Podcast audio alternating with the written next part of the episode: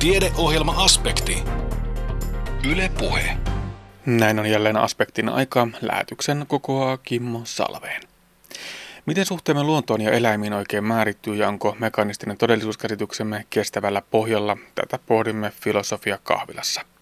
Otamme myös katseen eteenpäin ja laitamme leuat liikkeelle. Leukojen naksumista, yönarskuttelua ja muita purentavaivoja voi nimittäin ehkäistä helpolla ja tehokkaalla leukajumpalla. Professori Kirsi Sipilä kertoo lähetyksessämme ohjeet.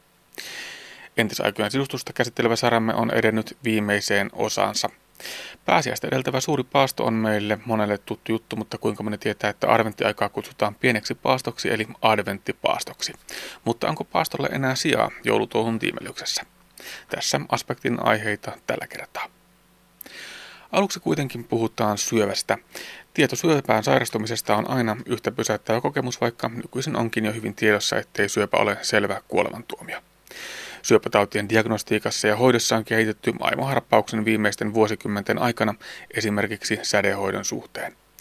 Uusinta uutta edustaa Kuopion yliopistollisessa sairaalassa käytössä oleva Pohjoismaiden ainoa robotitekniikkaan perustuva sädehoitolaite CyberKnife.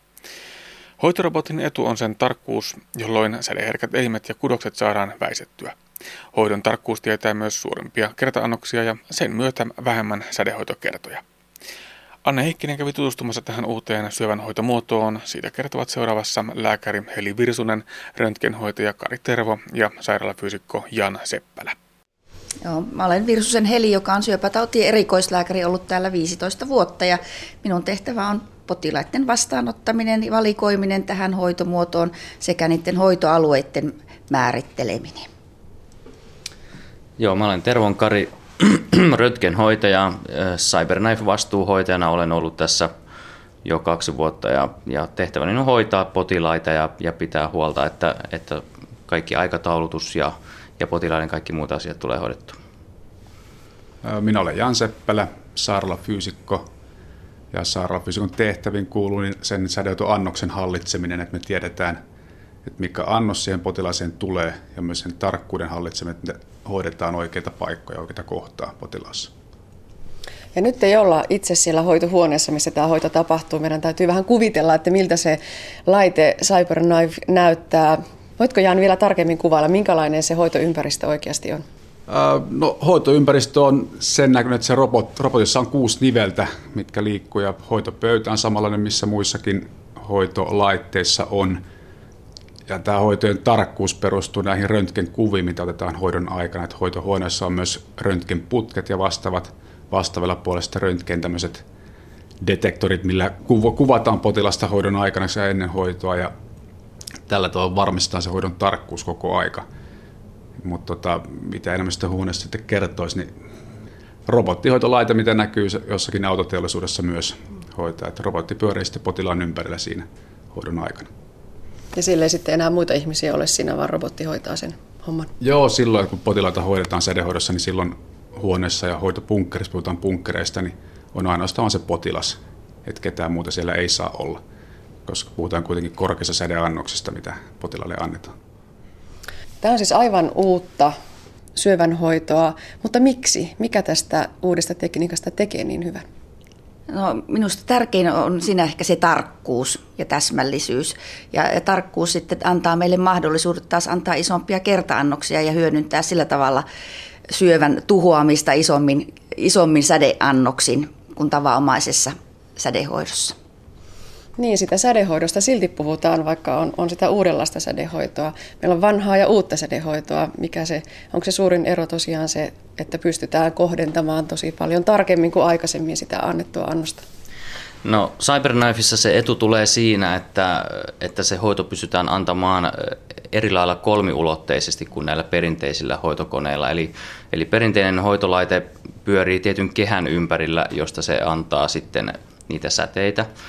CyberKnife pystyy liikkumaan niin sanotusti pallon pinnalla, eli pystyy joka puolelta antamaan sitten niitä säteitä. Tällä tavalla me saadaan sitten suojattua mm, kriittisiä e-, elimiä siellä hyvin tehokkaasti ja silti saamaan erittäin hyvä annos ja jakauma sinne, sinne hoitokohteeseen, mikä siellä vartalon sisällä on. No onko tämä siis turvallisempaa sädehoitoa kuin aiemmin? Sanotaan, me puhutaan tässä, jos me verrataan normaalin sädehoitolaitteisiin tämmöisiin, millä hoidetaan paljon potilaita, niin ehkä se tarkkuuden ero on se huomattavin, mikä me saavutetaan siinä. Ja tarkkuuden puhutaan sitten milleistä, että me puhutaan nyt CyberKnifein tarkkuudet on 0,3-0,5 mm luokkaa. Että älyttömän tarkkoja kuin muilla hoitolaitteilla se on ehkä yhden millimetrin luokkaa tai puolentoista, mutta joskus nämä millien kymmenykset tai millit kiinni, kun me hoidetaan erittäin kriittisessä paikassa olevia tuumoreita, niin niillä saattaa olla myös hyvinkin paljon merkitystä. Tosiaan tällä tekniikalla hoidetaan sekä syöpiä, mutta myöskin hyvänlaatuisia kasvaimia. Kyllä lähinnä keskushermoston alueella, eli aivojen sisällä on tämmöisiä hyvänlaatuisia aivokasvaimia, joihin kuitenkaan neurokirurgien veitset ei yllä. Tai ne on liian suuria kirurgiaan, niin silloin käytetään tätä cyberknifea hoitamaan niitä kasvaimia, rajoittamaan lähinnä. No entä sitten ne syöpäkasvaimet? Millaisiin syöpiin, millaisiin kasvaimiin tämä on ihan optimaalinen hoitomuoto? No suurimpana potilasryhmänähän meillä tällä hetkellä on ollut eturauhassyöpäpotilaat ja eturauhanen hoitokohteena on varmaan sellainen ei suurin, mutta, mutta hyvin lähellä semmoista optimaalista koko luokkaa. Pieniin pään alueen kasvaimiin, jotka on kuitenkin alle No yleensä halkasijalta puhutaan ehkä kuudessa sentistä ja sitten kun me ruvetaan yli kuuden sentin menemään, niin silloin se hoidon tehokkuus hieman kärsii, koska meillä hoidon suurimmat tämmöiset aukot, missä saadaan säteitä, säteitä ulos Cybernafissa on se 6 senttimetriä. Toki niitä summaamalla voidaan hoitaa isompia kohteita, mutta käytännössä siis parhaiten soveltuu pieniin kohteisiin. Mutta sitten muita, muita hoitoalueitahan sitten on myös jotkut keuhkon, keuhkosyövät, mitkä me, pienet keuhkosyövät, mitä pystytään hoitamaan myös sekä sitten muita immusolonkemetastaaseja ja tämmöisiä pieniä alueita, mitkä pystytään tarkasti, sitten, tarkasti tota, kohdentamaan joko luisiin rakenteisiin nähden tai sitten implantoimalla markkereita potilaaseen, mitä sitten seurataan hoidon aikana. No niin kuin fyysikko Jan tuossa kertoi, niin maksimikenttä koko Cyberknifella on suunnilleen 6 senttiä. Se ei ole nyt mikään absoluuttinen, eli voidaan ajatella, että esimerkiksi rintasyövän jälkeiset sädehoidot ei sovellu Cyberknifella annettavaksi tai esimerkiksi gynekologisten leikkausten jälkeiset sädehoidot, jossa isoja lantiokenttiä annetaan, niin ne ei sovellu, vaan niihin soveltuu sitten meidän muut uudet sädehoitolaitteet. Ja onko se tosiaan niin, että pystytään antamaan kerralla suurempia annoksia kuin siinä perinteisessä hoidossa? Kyllä joo, että sen takia just, että me hoitomarginaalit saadaan pidettyä paljon pienempänä, tämmöiset epätarkkuusmarginaalit, me, pystytään turvallisemmin kasvattamaan sitä hoitoannosta tai kerta-annosta jolloin sitten potilaille nämä on paljon miellyttävämpiä sinänsä käydä, koska ei tarvitse käydä sitä yli 30 kertaa kenties hoidossa, mikä normaalilla fraktionilla tulisi, vaan potilas käy sitten noin viisi kertaa täällä hoidossa, riippuen tietenkin mitä hoidetaan, mutta yhdestä viiteen kertaa yleensä. Hmm, aika merkittävä vähennys. Potilaat varmaan, Karisa tapaat heitä, niin, niin mitä he tuumaavat? No potilaat on todella tyytyväisiä siitä, että heidän, heidän hoitojaksonsa on, on paljon lyhyempi kuin mitä se ehkä alkuperäisesti olisi, olisi heidän ajatuksissaan ollut.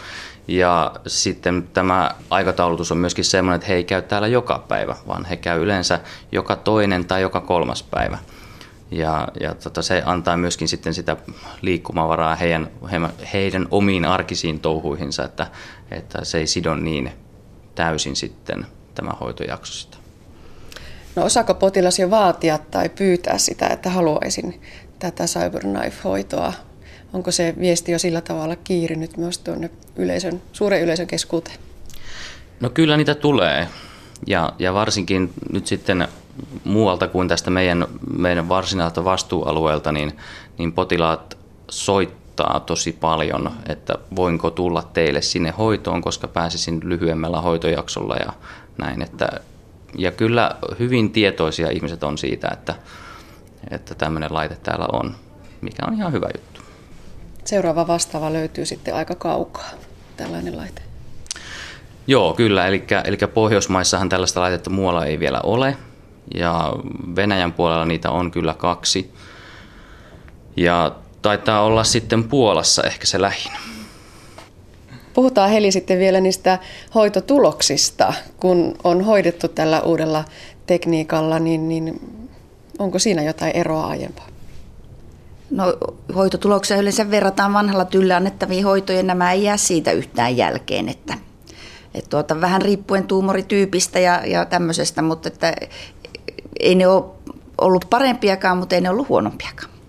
No luuletko, että tätä uutta menetelmää nyt käytetään jatkossa enemmän vai saneleeko se tosiaan sen kasvaimen tyyppiä vaikka ja koko sen, että mihin voidaan käyttää? Tämä on vielä aika uutta kuitenkin täällä meillä Savossa ja koko Suomessa. Kuvittelisin, että enemmän tultaisiin käyttämään esimerkiksi tämmöisissä pienissä keuhkosyövissä, jotka on paikallisia ja potilaalla on muuta liitännäissairauksia, jonka vuoksi häntä ei voi leikata. Niin tämä on kyllä ihan vertailukelpoinen leikkaukselle tämmöinen CyberKnife-hoito. Ja vielä yksi kysymys Karille loppuun. Se laite on hurjan näköinen ja se ympäristö on hurjan näköinen, kun niitä kuvista katsoo. Sattuuko se, kun robotti sieltä sädettää? No se ei tunnu yhtään miltään, ja, eli säteily itsessäänkään, potilashan ei siitä ikinä tiedä mitään tuntemuksia.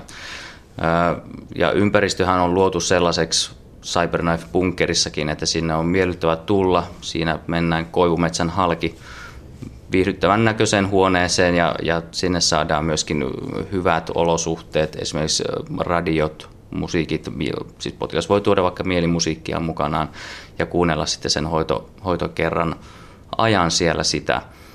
Ja robottihan liikkuu siinä lähellä, mutta ei tule osumaan missään vaiheessa potilaaseen tai muuta, että, että siinä on ihan avoin tila, missä saa ihan rauhassa sitten olla. Ja Kauanko se hoito suurin piirtein kerralla kestää?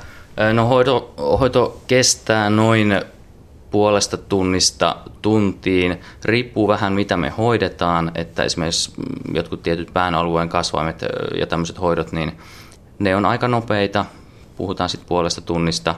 Sitten taas tämmöiset keuhko, keuhkokasvaimet, mitä hoidetaan, jossa rakennetaan tälle robotille myöskin semmoinen hengitysmalli, eli tämä robotti hengittää siis samaan tahtiin potilaan kanssa niin nämä on sitten hieman semmoisia pitkäkestoisempia, että voi mennä jopa puolitoistakin tuntia. Mutta että tässä taas sitten tullaan siihen, että ne on, ne on yleensä kolmen kerran hoitoja ja se hoitojakso on siinä. Eikä nämä ole se siinä mielessä nopeita.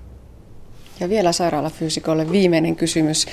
Tuntuu varmasti siltä, että kun pääsee fyysikkona tekemään töitä näin uuden ja, ja tosi ainutlaatuisen laitteen parissa, niin, niin onko se hienoa? Maalikko ajattelisi, että kun tosiaan laitetta ei ole joka paikassa käytössä, niin, niin on hauskaa olla siinä kehityksen eturintamassa. On se jo kyllä hieno ja tota, myös osaltaan haastavaa, että täytyy paljon miettiä asioita, mitä normaalisti kuuluu tämmöisiin Suomen vaikka standardeihin, niin tämmöiselle laitteelle ei ole olemassa tämmöisiä olemassa. Että pitää niin kuin myös miettiä ja säteilyturvakeskuksen kanssa käyty, käyty keskusteluja, että miten tämä esimerkiksi annoskalibroinnit ja muut sitten pitäisi suorittaa, että, että niistä on löydetty se oikea, oikea tie niiden tekemiseen. Tämä on vain yksi, yksi pieni osa tuota sädehoitoa, tämä CyberKnife, että me hoidetaan, suurin osa kuitenkin potilasryhmistä hoidetaan niin sanotusti perinteisillä kiihdyttimillä, mihin on myös tullut huimia kehitysaskeleita viime vuosina. Että me kuvantamisen tarkkuus siellä on älyttömän hyvä ja me pystytään hoidon, hoitojen tarkkuus on myös hyvä niillä laitteilla. Ja siellä on uusia tekniikoita tullut myös, missä saadaan erittäin paljon säästettyä normaalia kudoksia enemmän kuin aikaisemmin. Cyberknife-sädehoitolaitteesta kertoivat lääkäri Heli Virsunen, röntgenhoitaja Kari Tervo ja sairaalafyysikko Jan Seppälä Kuopion yliopistollisesta sairaalasta. Miten suhteemme luontoon ja eläimiin oikein määrittyy? Mekanistinen suhtautumisemme luontoon jonkinlaisena resurssipankkina, joka tuottaa meille hyödykkeitä ja jota käytämme systemaattisesti, on meille arkipäivää. Mekaanistinen todellisuuskäsityksemme on johtanut meidät pirstaloituneeseen maailmaan, jota voimme kestää vain tiettyyn rajaan saakka. Meidän onkin ennemmin tai myöhemmin vaihdettava todellisuuskäsitystämme kokonaisempaan, näin toteaa teologian tohtori Pauliina Kainulainen filosofia kahvilassa pitämässään puheenvuorossa otsikolla Kristin usko ja luonto, kaksijakoinen perintö. No mikä se sitten olisi se vaihtoehto, se kokonaisvaltaisempi vaihtoehto? Siis paitsi että se seemiläinen kulttuuri itsessään on jo vähän kokonaisempi todellisuuskäsitys, niin, niin mä itse olen, olen muun muassa tutkiskellut viime vuosina erityisesti tätä meidän omaa suomalaisugrilaista kulttuurimme juonnetta, joka on ollut vähän tietyssä mielessä marginalisoitu tai tukahdutettu, kun on haluttu korostaa, miten indoeurooppalaisia tässä ollaan. Mutta meidän kieli ei ole indoeurooppalainen ja meidän kieli, mikä on tietysti valtava aarre, että se on säilynyt, niin muistuttaa meitä koko ajan siitä, että meidän, myös meidän todellisuuskäsitys on hieman jotain muuta kuin tämä läntinen valta, valtaviran indoeurooppalainen ja todellisuuskäsitys. Kohta lisää siitä, mutta sitten tietenkin on maailman alkuperäiskansoja, pieniä kansoja, jotka on elänyt kymmeniä tuhansia vuosia samoilla sijoillaan, asuinseuduillaan, tuhoamatta luontoa ympärillään. Jos ei aina näin, jotkut pienet alkuperäiskansat on joskus onnistunut saamaan aikaan ekologisen katastrofin omalla saarellaan tai jotain, mutta useimmiten näin. Ja se on taas jotain, mitä läntinen kulttuuripiiri ei ole tavoittanut, että osattaisiin elää niin, että luonto, että meistä jäisi mahdollisimman pieni jälki luontoon ja, ja voitaisiin ajatella, että tulevat ja tulevat sukupolvetkin voi elää näissä maisemissa. Meillä on opittavaa heiltä. Siinä, miten me löydettäisiin ihmisen pienempi ja nöyrempi paikka luonnon kokonaisuudessa. Ja miten me löydettäisiin se luonnon pyhyys takaisin ja tässä mä nyt taas tulen itse tietysti sitten ihan teologian alueelle, koska on, on niin kuin aika, aika hienoa, että myös niin kuin kristillisen teologian sisällä voi puhua luonnon pyhyydestä. Ehkä on parasta saman tien avata, että mä en tarkoita nyt panteistisessa mielessä, eli se, sekin on kyllä nouseva ajatteluvirtaus, enkä ihmettele yhtään tässä ekokriisin ajassa, että ajatellaan panteistisesti, että luonto on yhtä kuin jumaluus luonto itsessään on Jumala. Silläkin varmasti on, on niin kuin eettisesti merkittäviä seurauksia, mutta kristillisen teologian sisäpuolella ei puhuta panteismista, vaan puhutaan vähän toisella ajatuksella ja käsitteellä, joka tulee melko lähelle, mutta poikkeaa kuitenkin jossain kohti. Ja se sivistyssana on panenteismi.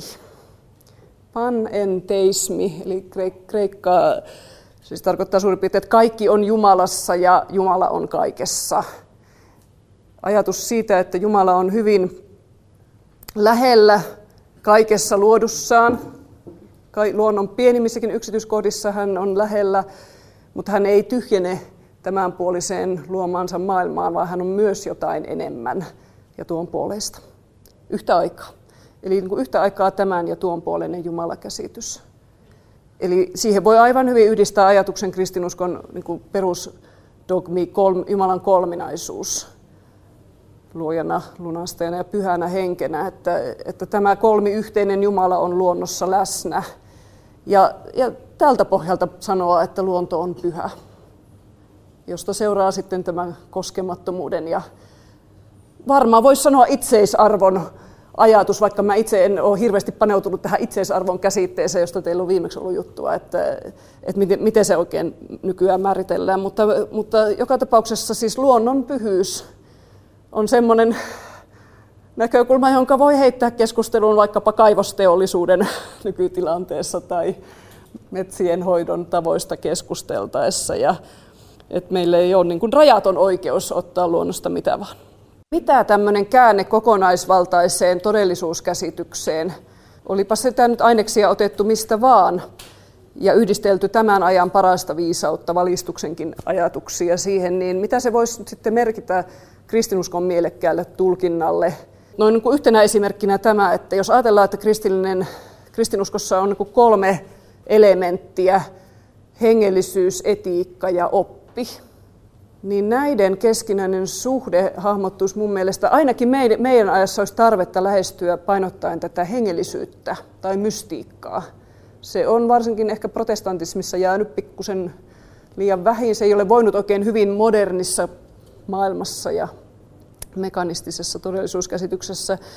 Mutta ajattelen, että ilman sitä esimerkiksi opilliset väittämät on käsittämättömiä jos otetaan vaikkapa se kolminaisuusoppi ihan noin vaan tuohon tikun päähän, niin, niin ei, eihän se niin kuin useimmille suomalaisille ei ole mitään sisältöä ja merkitystä, mutta mä itse koen, että vaikkapa tämän ekologisen huolen kautta tarkastelenkin nyt jumaluutta, jossa on tasaveroisena, se on kolmen, kolmen persoonan tasaveroinen suhde ja sitten siinä on niin kuin Jeesuksen merkittävän aseman lisäksi sitten Jumalan läsnäolo luonnossa luojana ja ja hengityksenä, pyhänä henkenä, niin tämä nyt on aika hajanaisesti ilmaistu, mutta joka tapauksessa löydän siis kolminaisuusopistakin hyvin merkittäviä ekoteologisia ulottuvuuksia, mutta vain niin, että sitä lähestyy täältä hengellisyyden kautta.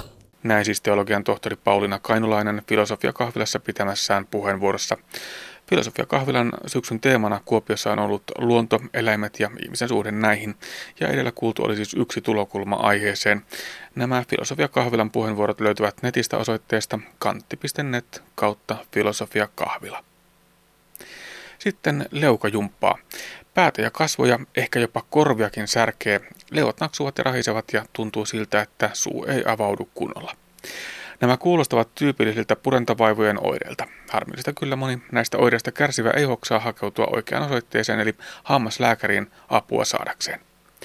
Mutta kuinka yleisiä erilaiset purentavaivat oikein ovat, professori Kirsi Sipilä vastaa. Joo, purentaelimisen toimintahäiriöoireita esiintyy vaihtelevasti eri tutkimusten mukaan. Suomalaisväestössä on tutkittu, että näitä oireita esiintyy noin Kipuoireita nimenomaan esiintyy noin 10-20 prosentilla suomalaisväestöstä. Leukaniveläänet ovat hyvin tavallisia.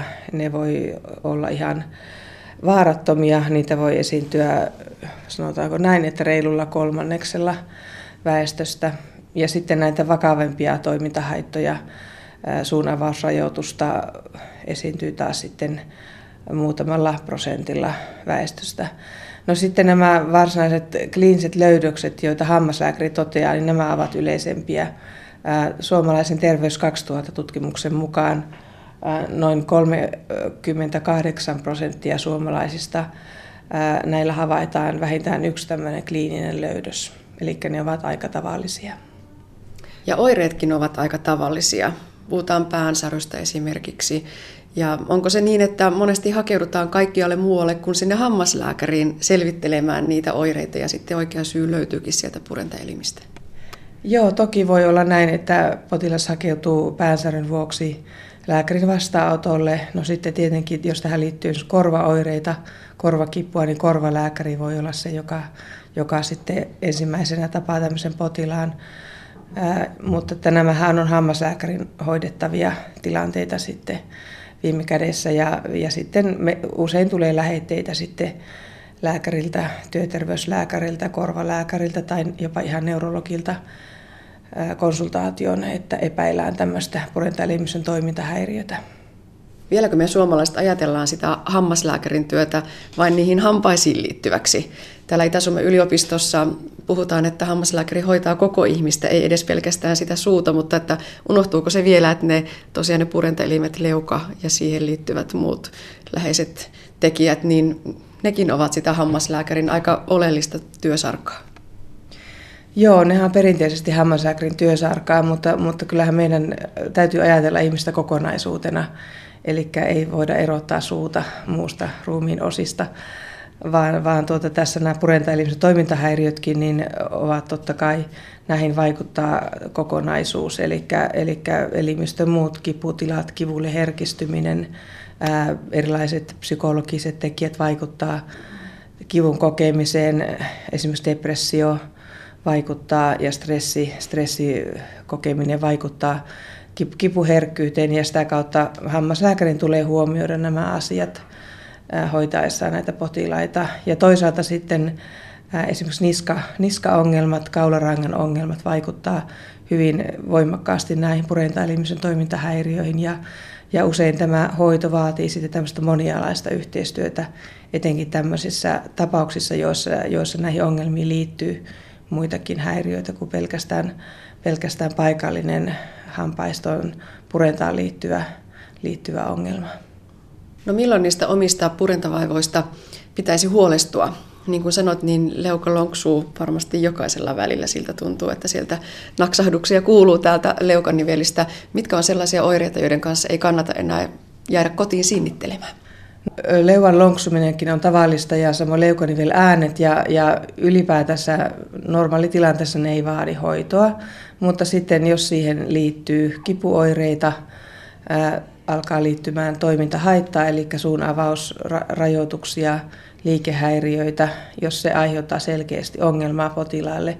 Joskus naksuminen voi olla ihan sosiaalinen haitta, jos on tämmöinen kova pauke leukanivelissä, niin siinäkin tilanteessa kannattaa hakeutua hoitoon. Eli aina siinä tilanteessa, kun, kun siitä on selkeästi ihmiselle haittaa. Ja kipu on tietenkin se selvä mittari, että silloin on turha jäädä kotiin. Kyllä, kivun kanssa ei kannata jäädä, että siinä sitten on konsteja hoitaa sitä ja, ja, ja kipua ei kannata yrittää sinnitellä yksin sen kanssa, vaan, vaan kannattaa sitten hoitaa ja sillä lailla ei pääsetä vaikeutumaan näitä tilanteita ja kiputiloja ei pääse sitten kroonistumaan, että se on yksi riski, jos kiputila pitää pitkään päällä, niin sitten siinä on, on vaara, että kipu kroonistuu. Ja sitä kautta sitten myöskin se on vaikeasti hoidettava. Puhutaan vielä yhdestä oireesta ja ongelmasta.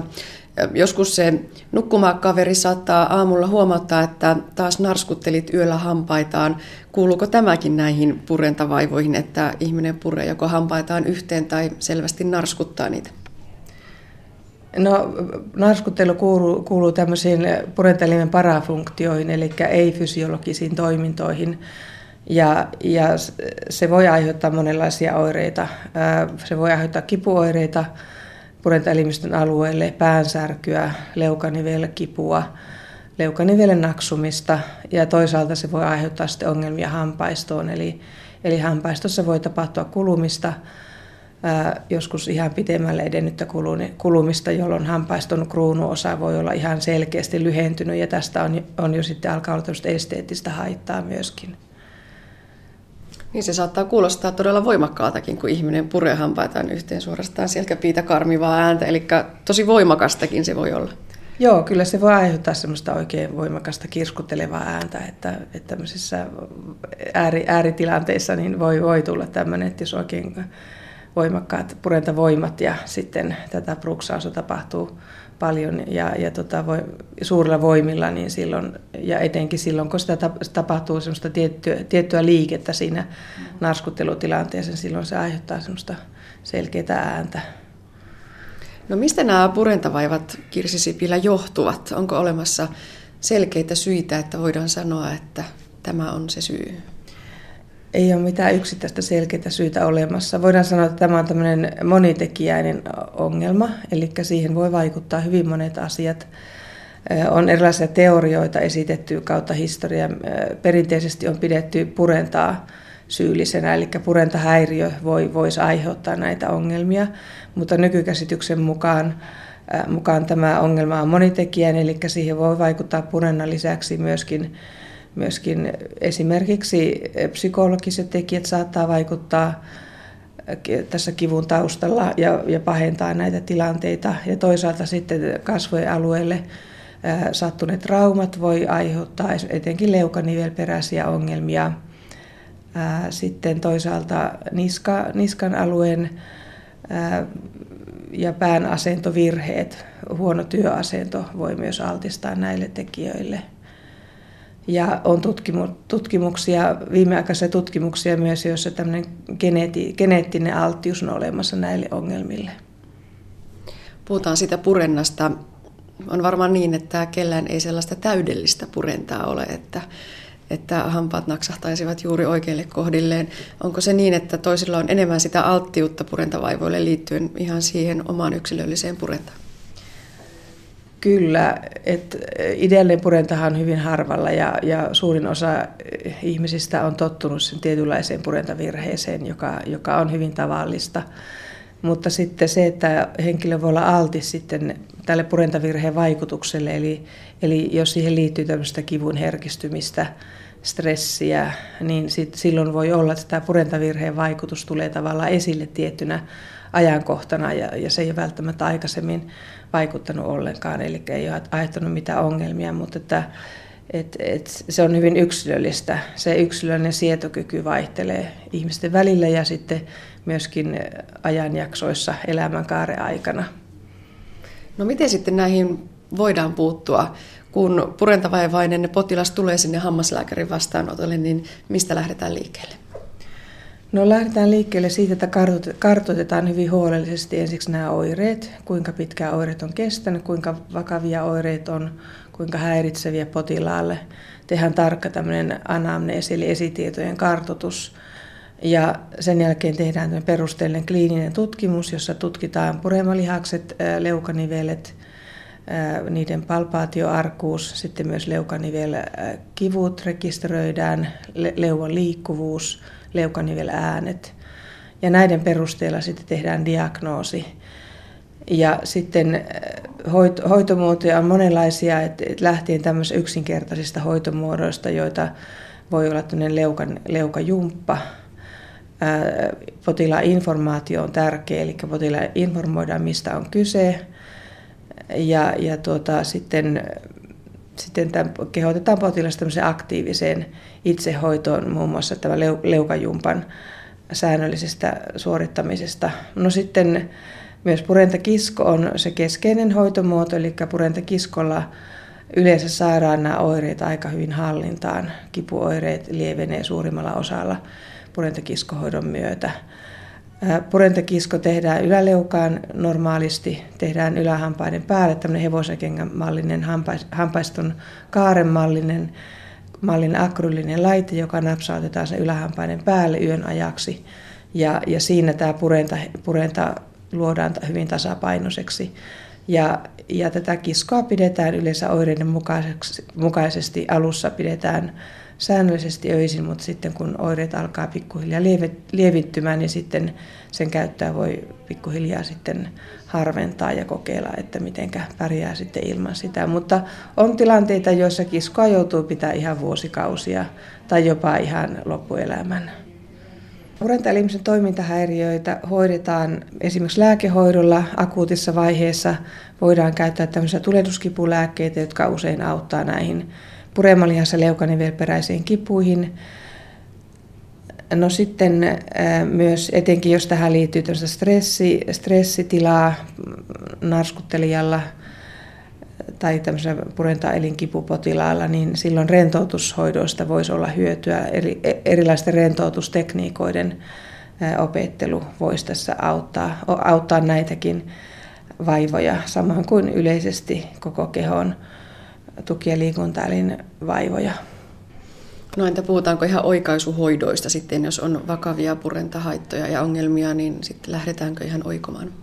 Joo, purentaa hoidetaan sitten eri lailla, että jos siinä on indikoitua tämä purennan hoito, niin purennan hoito voidaan tehdä ihan lievällä hoidolla, pienimuotoisella purennan hionnalla, hampaiden täytteitä muotoilemalla, täytteitä lisäämällä sinne muotoillaan tavallaan niitä hampaita, että luodaan, luodaan parempi purenta, tasapainoisempi purenta. Sitten hampaita, hampaita voidaan kruunuttaa, jolloin saadaan se purenta joissakin tilanteissa toimivammaksi kruunulla tai silloilla tai muulla protetiikalla, esimerkiksi implanttiprotetiikalla. No sitten tämmöisissä vaikeissa purentavirheissä tota, käytetään sitten oikomishoitoa, ja, ja sitten tämmöisissä luustoperäisissä virheissä voidaan käyttää tämmöistä ortognaattista kirurgiaa, jolloin tarvitaan oikomishoidon lisäksi myös tästä leukakirurgiaa. Ja sitten myös leukanivelkirurgia voidaan käyttää näiden purentavaivojen hoidossa silloin, kun kyseessä on paikallinen leukanivelperäinen selkeä, selkeä esimerkiksi tämmöinen leukanivelperäinen tulehdus, jota voidaan hoitaa sitten, sitten kirurgialla tai, tai sitten tämmöinen välilevyn siirtymä, jota voidaan hoitaa sitten kirurgisesti. Puhuitte professori Kirsi Sipilä tuossa leukajumpasta. Voisiko sitä suositella meille ihan kaikille, vaikka ei vielä mitään vaivoja edes olisikaan? No toki ei siitä mitään haittaakaan ole, et, et, kun jumpataan niskahartiajumppaa ja muuta jumppaa tehdään, niin miksei myös tätä leukajumppaa. Kyllä se vilkastuttaa verenkiertoa purentaelimen alueella ja, ja aineenvaihduntaa vilkastuttaa ja, ja sitä kautta leuka varmasti toimii paremmin. Et siinä suoritetaan tämmöisiä tiettyjä leuvaliikkeitä, avausliikkeitä, leukaa auki kiinni ääriasemasta tota, ääriasemaan auki ja siitä kiinni. Ja, se, ja sitten myös tehdään sivuliikkeitä leukaa molemmille sivuille ja sitten leukaa viedään eteenpäin ja sitten samat liikkeet tehdään, tehdään vastuksen kanssa, eli, eli kädellä vastustetaan sitä, näitä liikkeitä, joilla saadaan pientä, pientä vastusta näille liikkeille ja, ja tota, se yleensä, yleensä vahvistaa näitä puremolihaksia ja helpottaa näitä kiputiloja. Näin kertoi professori Kirsi Sipilä, toimittajana oli Anne Heikkinen. Miten ennen sisustettiin on viisiosainen ohjelmasarja, jossa pääsemme tutustumaan kaupunkiasumisen arkeen aikana, jolloin pihapiiristä löytyy talojen yhteinen ulkohuussi ja suuretkin perheet asustivat pienissä hellahuoneissa. Toisen näkökulman olemme saaneet Herrasväen Prameasta kaupunkitalosta eli varakkaan perheen kodista. Nyt olemme edenneet saaren viimeiseen osaan, jossa pääsemme kurkistamaan pienen perheen kaupunkiasuntoon 1930-luvulla. Ohjelmasarjan oppaana toimii museoassistentti Maria Myers ja interiöörinä Kuopion korttelimuseo.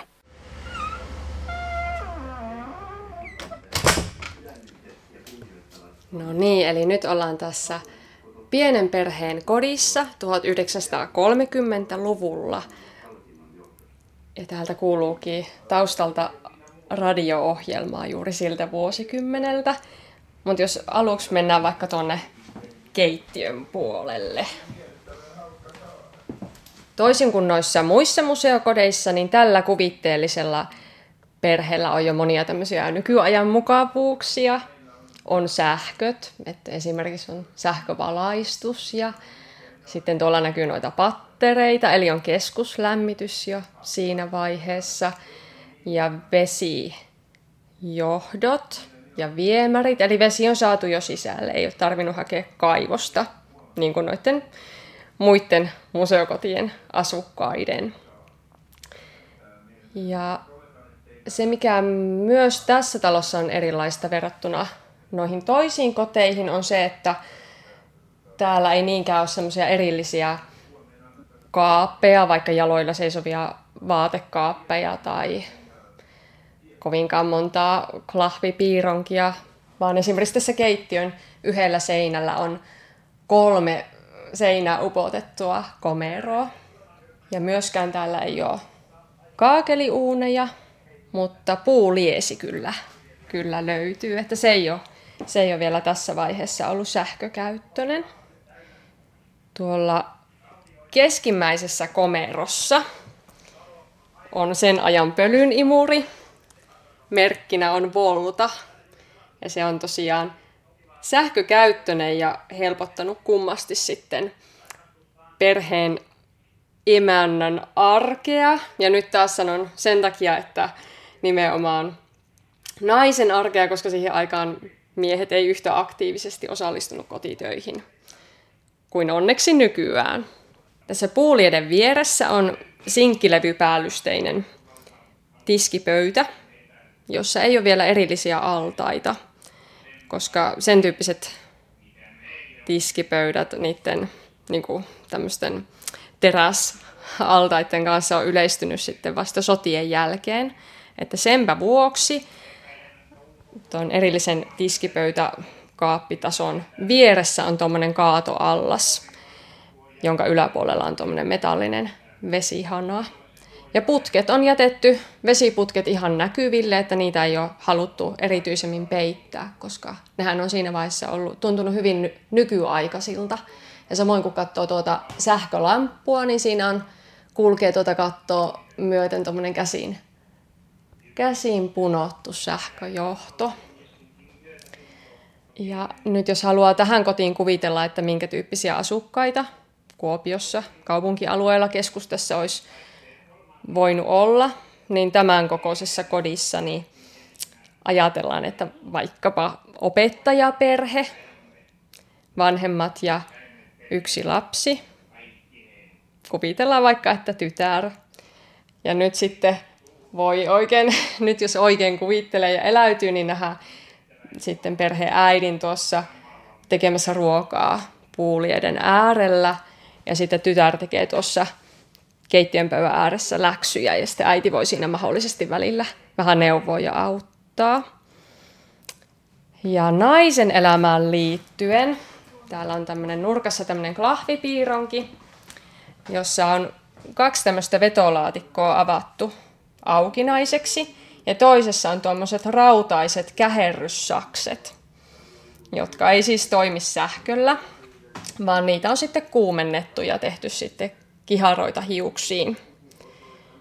Ja näistä käherryssaksista minulle tulee yleensä aina mieleen, ja monesti sen mainitsenkin, Anni Polman Tiina-kirjat. Että vaikka ne kuvaa myöhempää aikaa kuin tätä 30-lukua, että niissä taitaa elää 50-luvun loppua ja 60-lukua, mutta sitten tulee aina mieleen se, kun lapsuudessa luin sen koko sarjan, ja siinä on kirja Tiinastako näyttelijä, niin siinä naapurin tyttö Leila haluaa tehdä Tiinalle hiuskiharoita, mutta kun heillä ei ole käsillä sitten tämmöisiä käherryssaksia, niin sitten kuumalla hellan koukulla Leila niitä kiharia tekee ja huonostihan siinä käy, koska tulee palojälki otsaan ja irtonainen hiustupsu. Mutta se oli mieleyhtymä nyt taas noihin käherryssaksiin.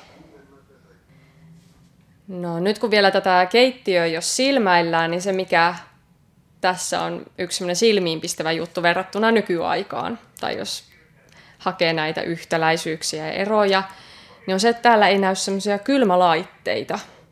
Että ei ole jääkaappia vielä, että, että osittain on semmoista modernia, on just tämä sähkökäyttöinen pölyimuri ja valaistus, mutta jääkaappi puuttuu vielä. Että mikä tietysti on ollut kesällä haasteellisempaa sitten ruokien säilytyksen osalta, mutta talvellahan se on sitten ollut yksinkertaisempi.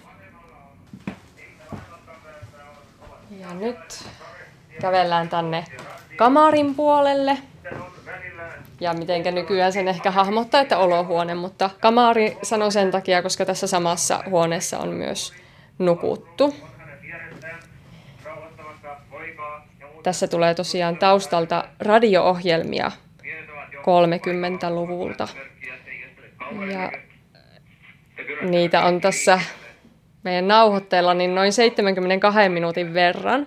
Eli jos täällä käy joskus omatoimisesti rauhassa kiertelemässä, niin jos jää pidemmäksi aikaa tähän viereen kuuntelemaan, niin täällä tulee muun muassa semmoisia pätkiä kuin Markus Sedan lastentuntia, sitten selostusta Berliinin olympialaisista ja sitten minun oma suosikki on Suomisen perhekuunnelma.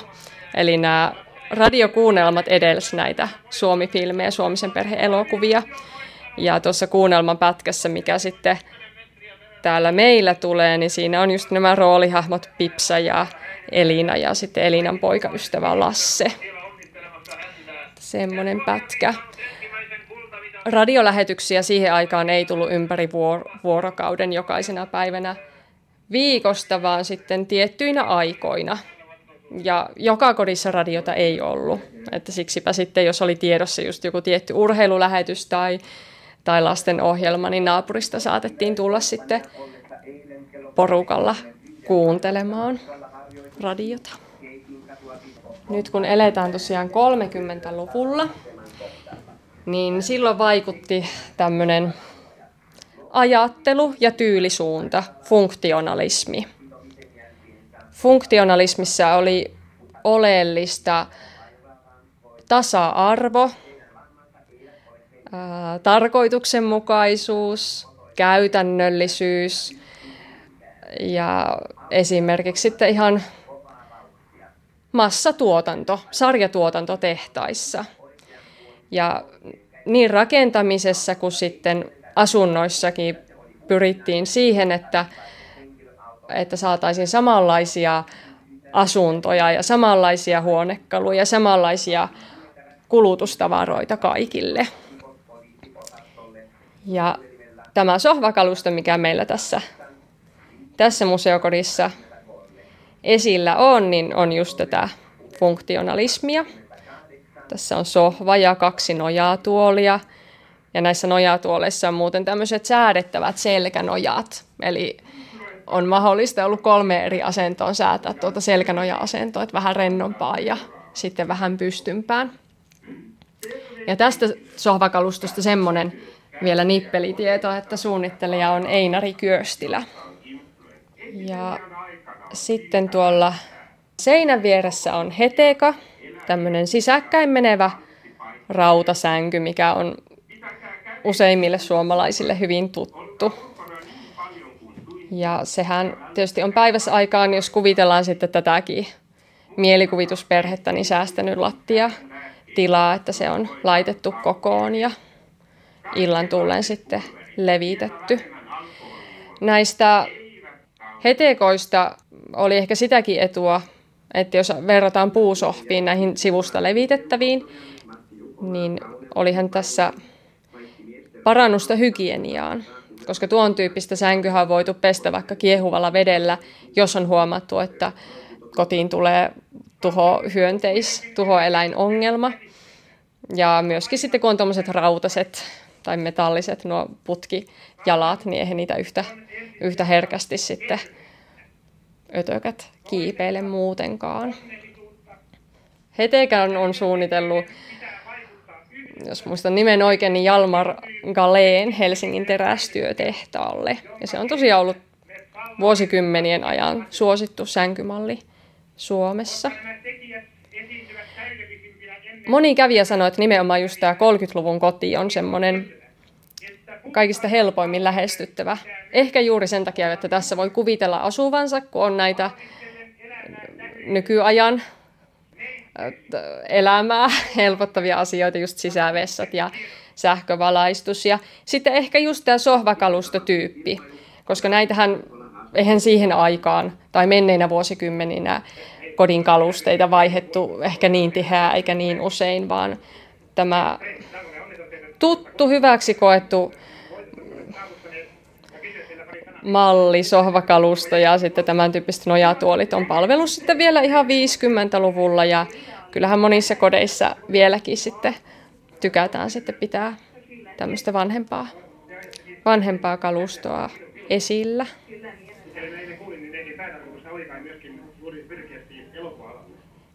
Nyt tulee just tämmöinen haastattelu, tässä on jonkinlainen kauneuskilpailu ollut, niin radiosta kuuluu taustalla just tämmöinen Tästä erityisesti muistan tämmöisen pätkän, jossa haastattelija just kehuu nuorta neitoa siitä, että hän ei ole käyttänyt ihomaaleja tai muita apukeinoja kauneutensa ylläpitämiseksi. Mutta nyt taas tähän edelliseen aiheeseen.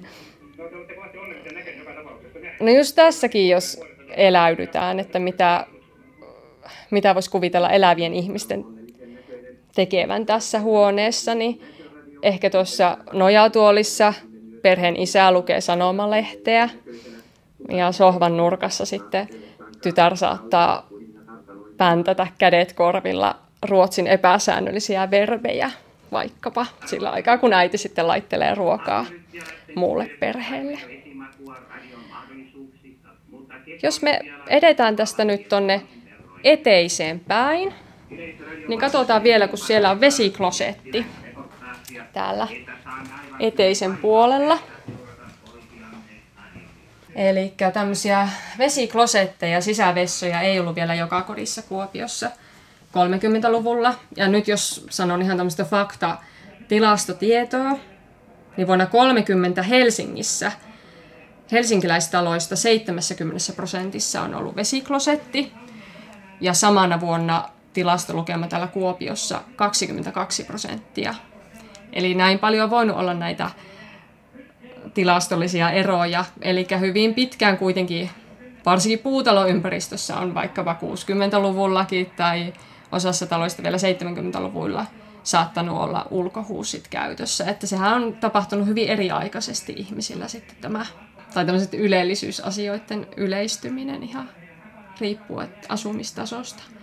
Ja tässä vesiklosetissa, mikä tällä onnekkaalla perheellä on, niin on tuo huuhtelusäili on tuossa ylhäällä. Ja narusta vetämällä on sitten pönttö vedetty. Eli moni ihminen, varsinkin vanhempi ihminen, saa heti nyt silmiensä eteen semmoisen mielikuvan, että miltä se näyttää. Sitten tuossa on tuo käsienpesuallas, ja siinä on kaksi hanaa molemmin puolin tuota pientä allasta. On tuommoinen sinisellä palluralla merkattu kylmää vettä tuomaan ja sitten tuo kuumahana punainen niin lämpimämpää vettä kuljettamaan. Näin totesi museoassistentti Maria Maijers Kuopion korttelimuseosta. Edellä kuulimme siis entisaikojen sisustusta käsittelevän sarjamme viimeisen osan. Kuvia näihin sisustuksiin ja ajankuviin liittyen löytyy Aspektin nettisivuilta osoitteesta kantti.net kautta aspekti. Elämme adventin aikaa. Ensimmäinen adventtisunnuntai on yksi suosituimmista kirkollisista juhlapyystämme ja monelle meistä siitä alkoikin joulun odotus. Mutta voisiko joulun lähestyminen tietää rauhoittumista, hiljentymistä ja vaatimattomuuteen pyrkimistä iänikuisen joulustressin ja joulutouhotuksen sijaan? Tästä kuulemme nyt. Anna Heikkinen haaseltavana on pappi Anni Tanninen kuopiolaisesta Kalavenen seurakunnasta. Adventin aika on lapsiperheessä kivaa aikaa, kun lapset saa maanittelematta ja mankumatta ylös sängystä, kun saa mennä avaamaan joulukalenterin luukun. Aika monta luukkua sieltä ennen sitä jouluaattoa saa avata ja pientä tavaraa tai suklaata tai kuvaa tai mitä siitä nyt sitten ikinä tuleekaan. Mutta jos ajatellaan asiaa näin aikuisten näkökulmasta, niin mitä Anni sanot, joko se joulun odotus alkaa todellakin siitä ensimmäisestä adventista, joka on tuossa meillä nyt juuri takanamme? Aika monelle aikuiselle se kyllä sitä tarkoittaa. Mutta tota, se on vähän, että jotkut aloittaa jouluodottamisen jo marraskuun alkupuolella, jotkut suorastaan lokakuun puolella, jotka ovat sarjassamme ihmisiä, jotka odottaa sitä ja valmistelee joulua, niin sanoo itsestä, että ne on vähän jouluhulluja. Että siihen liittyy niitä koristeluita ja tunnelman luomista ja kaikkea sitä lahjojen valmistelua ja mutta toisaalta sitten on paljon ihmisiä, jotka on kauhean niin kuin tympiintyneitä siitä, että se joulu odottaminen alkaa jossain lokakuussa. Ei kai sitä nyt joulua vielä siinä vaiheessa odoteta. Että useimmille se vasta itse asiassa näyttäisi tulevan, sit kun ensimmäinen adventtisunnuntai ohi ja sitten itsenäisyyspäivä on juhlittu, niin sitten tulee pikkusen se olo, että joskus se joulu tulisi liittyykään se lumeen tulemiseen tai siihen, että on pimeitä ja pitää sytyttää kynttilöitä. Ja yllättäen sitten sen pimeyden ja hämärän keskellä se rupeaa se joulun, mieli kääntymään sinne jouluun. Hmm. Se on aika jännä juttu, että tämä ensimmäinen adventtisunnuntai taitaa olla jopa toiseksi suosituin kirkossa pyhä sen itse joulun jälkeen. Niin se tilastojen mukaan on. Ja monet sanoo sitten, että se Hosiannan laulaminen kuuluu ehdottomasti siihen adventtisunnuntai ja siitä se joulu niin alkaa. Ja tota, kyllä kattelin tuossa sunnuntaina, meidänkin kirkossa oli paljon väkeä, kirkko oli ihan täynnä. Ja innokkaasti siellä sitä Hosiannaa laulettiin, että Jotkut sitten on ihan tympiintyneitä siihen Hosiannaan, kuulinpa siitäkin, mutta toisaalta sitten se on joillekin sellainen luovuttamaton mm. juttu, että kukaan mitenkin ajattelee. Sen ensimmäisen adventisunnuntain liturginen väri on valkoinen. Mutta nyt kun mennään sitten sunnuntaina kirkkoon, niin valkoinen on piilossa ja siellä on violetti tullut tilalle. Miksi näin? Se on sitä kirkollista perinnettä. Adventtisunnuntai on sellainen suuri juhla, mutta adventin aikaan itse asiassa se on paaston aikaa ja katuumuksen aikaa ja rukoilemisen aikaa ja juhlaan valmistautumisen aikaa. Ja silloinhan sitä pitäisi niin kuin hiljentyä ja pysähtyä ja niin kuin miettiä sitä, että mitä kohti on menossa ja valmistautua mielensä ja sydämensä puolesta myös siihen. Mutta kun katsoo tuota kauppojen hössytystä, niin ei ole kovin hiljasta tai pysähtymistä tai sellaista niin kuin mieltä ihmisten rinnoissa ainakaan kun katsoo tuota kauppojen touhua. Se paasto yhdistyy mielissä aina pääsiäisen aikoihin, mutta tosiaan puhutaan ihan myös adventtipaastosta. Miten luulet, miten käytössä se ihmisten arjessa tänä päivänä on? Sanoisin, että luterilaisella puolella osa ihmisistä ei edes ole tietoisia siitä, että ennen joulua on paaston aika. Pikkupaastoksia sitä sanotaan kristillisessä perinteessä. Sillä pääsiäisen allahan se on sitten pitkä paasto, joka on ajallisestikin paljon pitempi tietysti. Ja siihen pääsiäiseen liittyy se kärsimys ja kuolema ja nämä kuviot, niin se jotenkin ää, on vähän toisenlainen juttu, kun sitten juhlitaan niin kuin Jeesuksen syntymää, joka on niin kuin iloinen juhla. syntymä on niin kuin iloinen ja kuolema on sitten se surullinen. Että kyllä kai sitä surun alla niin kuin rupeaa paastoamaan, mutta ilo alla niin kuin ei. Se ei ehkä mahdu ihmisten ajatuksiin jotenkin. Kyllä mietin sitä, että niin kuin, ja mitä varten sitä joulualla ilmestyy kaikki konvehtirasiat kauppoihin ja jouluherkut. Ja niitä itse asiassa syödään sitten perheessä ja eri tilanteissa, pikkujouluissa ja muuten. Niin kun, se joulu syödään ihan etukäteen. Mutta jospa se olisikin oikeasti sellainen niin kuin aika, jolloin niin kuin elettäisiin tässä hyvin vaatimattomasti ja elettäisiin paastoten, niin kuin ruokapuolellakin, että siellä ei olisi niitä herkkuja, vaan pitäydyttäisiin tämmöisiin viljatuotteisiin ja perunaan ja kalaan, niin kuin sitä perinteisesti on tehty. Ja sitten ne jouluherkut olisi oikeasti vasta jouluna. Niin ehkäpä silloin se ää, joulun merkitys niin kuin löytyisi itse asiassa paremmin, että se juhla olisi oikeasti silloin jouluna, eikä niin kuin etukäteen. Sitä mä joskus miettinyt, että tekisi ainakin tälleen kiloille hyvää ja linjoille niin kuin silleen. Kokeillaan tänä jouluna. Se ensimmäisen adventisunnuntain teema oli siis Hoosianna. Entä tämä toinen? Mitä juhlitaan tai minkä teemaa viestitetään toisen adventisunnuntain kautta? No itse asiassa adventti on semmoinen mm, aika erikoinen juttu, että siinä adventtina niin ajatellaan, että nyt valmistaudutaan siihen Jeesuksen syntymään. Minusta se on vähän turha homma, koska tota, Jeesus on jo syntynyt silloin yli 2000 vuotta sitten. Pikku juttu muuten. Että kun me odotetaan Jeesuksen tulemista, Herramme tulee, niin kuin tällä ajatuksella, niin kysymys ei ole enää kyllä mistä pikkuvauvan syntymisestä.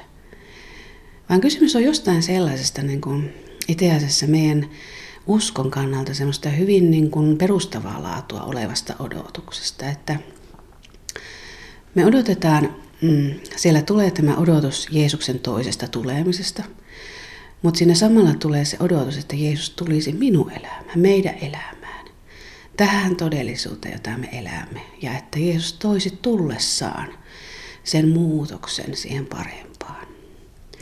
Muuttaisi meitä ihmisiä että se Jumalan valtakunta tulisi meidän kauttamme meihin ja tähän maailmaan. Sitähän me odotetaan. Eihän me odoteta sitä Jeesuksen syntymistä enää. Se on syntynyt jo hm, yli 2000 vuotta sitten. Mm. Niin. No sitten se kolmas adventisunnuntai, silloin mm, keskushenkilönä tähtenä on Johannes Kastaja. Aika hyvin liittyy tuohon, mitä äsken sanoit.